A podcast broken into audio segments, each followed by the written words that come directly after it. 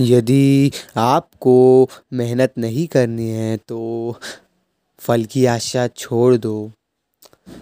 यदि बीते कल में ही उलझे रह रहे हो तो एक बेहतर कल की आशा छोड़ दो। अगर बीज ही नहीं बोया है एक पेड़ के लिए तो उस पे लगने वाले फल की आशा छोड़ दो।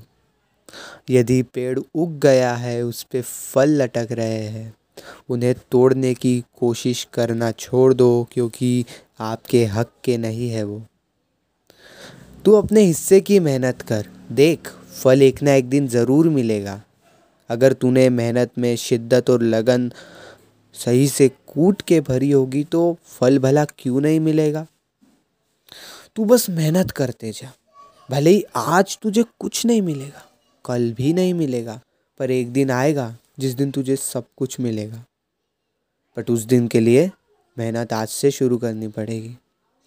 विद डैट रिगार्ड्स इतना ही बोलूँगा भाई, अपने काम पे लग जाओ। That's it, thank for listening.